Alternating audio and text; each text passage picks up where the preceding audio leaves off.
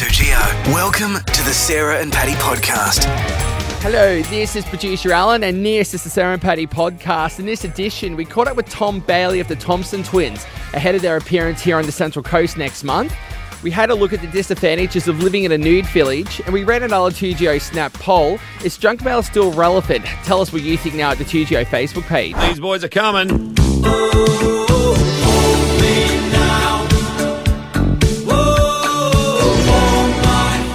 Well, you wouldn't believe where we're crossing to. Now we are crossing to the south of France, and the reason why we've got the main man who has been behind the Thompson twins since 1977. The show is on December 3, Newcastle Entertainment Centre, and the main man from the Thompson twins is Tom Bailey. He joins us this morning. G'day, Tom. Hey, how you doing? Really well, mate. How is it in the south of France? It's the most spectacular, clear sky evening here. The stars are twinkling, and we lit a log fire. How sweet is that? And mate, what are you doing in the south of France? Well, in the northern summer, that's where I live. And what I do is, around about this time, it starts getting way too cold for me, so I go to New Zealand for a few months. Isn't it funny? A lot of people do that here. They'll, in the summer months, they'll they'll go to a cooler climate, and uh, in the warmer weather, they'll um, vice versa. Well, I, you know, I guess if you have the chance to do that, it's irresistible, isn't it? Then you just kind of chase the perfect temperature. Hey, and you know, we will talk about Thompson Twin soon, but we were when you do go to New Zealand. Did you spend some time living off the grid? Oh well, in a way, yeah. Um, when I first moved to New Zealand, I was in the bush and uh, and built a house in a fairly remote spot on the on the coast in the north of New Zealand, which was fantastic, but very remote. You know, I mean, I guess uh, you Aussies know what remote means more than I do. to, to me, after, after a few years, I wanted to move back to town. You know. did you uh, tell me? Did you have hot water? Yes, yes, we had all, all, all the uh, all the normal luxuries. I'm ashamed to say it wasn't really a test. I see some of these, you know, these shows on America, living off the grid from America, and I go, oh, I don't know whether I could do that. Uh-huh. I think it's it's an interesting uh, it's an interesting kind of fantasy now, isn't it, to get away from everything and to be completely unreliant on the world as it crashes around us. But uh, I don't know really how many people can hack it. We have to work together on that one, I think. Yeah, one thing I, I wouldn't miss if I lived off the grid is bills. That, that would be the good part of it. Yeah, yeah, yeah. Free electricity, free water. Amazing idea, isn't it? now, mate, let's talk about you guys, uh, Thompson Twins, coming to the Newcastle Entertainment Centre December 3rd after all these years, and still people are pumping out the Thompson Twins music. Well, you know, I, I actually got away from it from a long, for a long time and was doing lots of other things musically. Um, but about three or four years ago, I decided to, to dip back into that catalogue of, of hit songs from the Thompson Twins. And so I'm coming back not with the, not with the same lineup as before. It's myself and some other musicians. But of course, I, was the founder member and the singer of the Thompson Twins, so people like to see me and hear me do that. And it's surprisingly good fun. You know, I thought maybe those things you'd leave in the past and you don't have to get into it again. But actually, I'm I'm hooked. It's it's great fun. And does your family get involved in music as well, Tom? Uh, we have um, some kids who are into the music business, and uh, but uh, they're not in my band. I think that would be way too complicated. I mean, as it is, they tell me what to do. So Oh, oh, mate, that's just kids in general, don't they? Fair dinkum. And mate, what about with the kids? Yeah. Do, do, do you ever pull out the old, uh, old DVDs or the old VHS and say, "Kids, come have a look"? Now, this was back when we did put out uh, "Hold Me Now" or "Doctor Doctor," and come on, now this is how it's done. no, don't worry. They've already been overexposed to all of that um, for years, and you know, in a, in a sense, they're kind of supportive and they know what it all means. But of course, can you imagine for uh, for them, it's also a source of embarrassment in a weird way. You know, to see me with kind of big hair.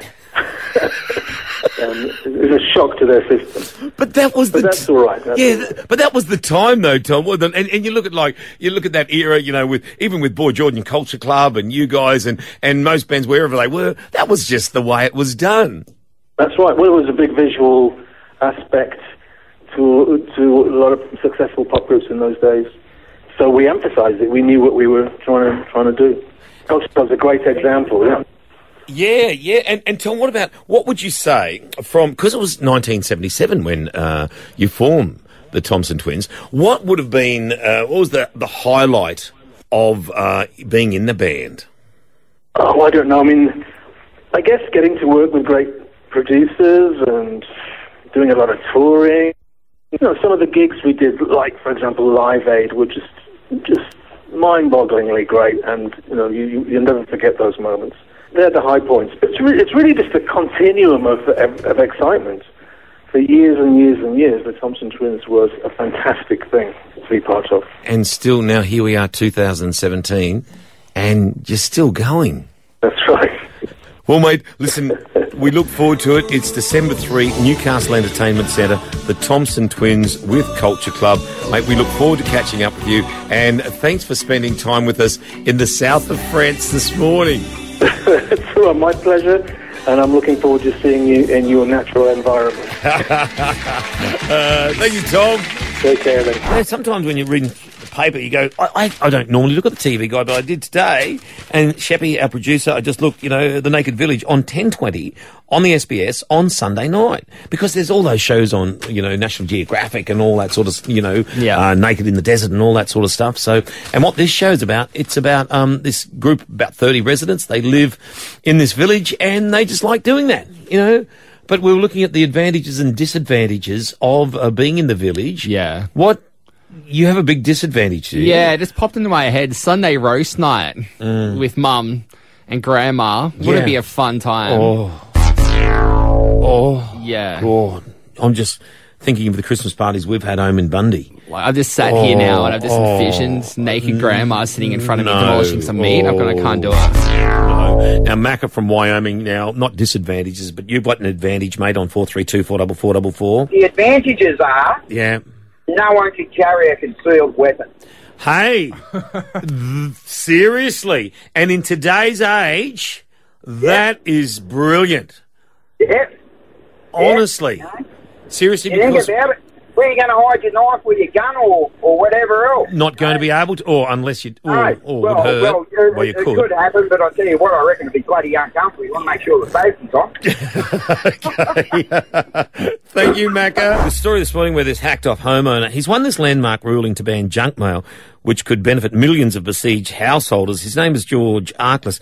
He was so fed up with the relentless tide of leaflets dumped through his letterbox by a local estate agent, good morning to them all, uh, that he's applied for a judge order to make it illegal.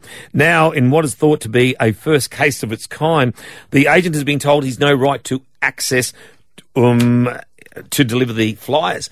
And we're just thinking, oh, look, with seven weeks till Christmas after this week, you just go, holy jeez, you just got bombarded. There's no room for your letters because you get bombarded and it's full. Filled up with um, junk mail, and oh look, we used to when the kids were little. We used to look at all the toy catalogues. Now I just get boom straight in the yellow bin. What are your thoughts? That's our snap poll. Sarah and Paddy's Snap Poll. Our snap poll this morning: junk mail is it still relevant? I can't stand it. I just throw it away. Hey Beck.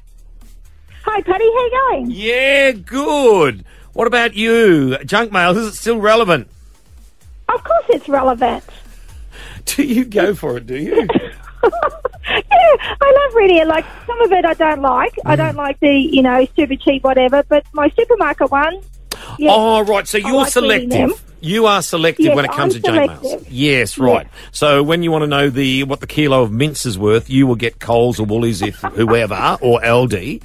Um, but as you say, when it comes to Supercheap Auto, you couldn't care less, so you throw that. that's right. I'm very selective. So yeah, get rid of that other stuff. I'll just keep the supermarket one. What's your favourite catalogue then? Uh, well, my favourite would have to be Woolies, and then probably Big W and Kmart. Oh, I can't wait to come around to your place and have a chat to you. It'd be brilliant. I look forward to it. okay. Thanks, Beck. Have a good one. Bye. Yeah, four three two four double four double four. Is junk mail relevant, or you just do like me, just go online? Mark, hello, mate. So, Paddy, how are you, mate? Yeah, good. What do you think? Junk mail is it irrelevant? Irrelevant as all, mate, because I tell you what, all it does is take up half my bin. I just think of all the poor trees that have been chopped down. That's what I do. Exactly right. You know, everything's advertised on telly and everything else. You go to Aldi, every time you go to Aldi, you end up with a pamphlet in your bag. You end up with pamphlets in your letterbox, so it's disgraceful. cutting down trees. That's all it is. Get Do rid of get rid of junk mail and plastic bags. Do they put? You know how people have on letterboxes no junk mail at this joint.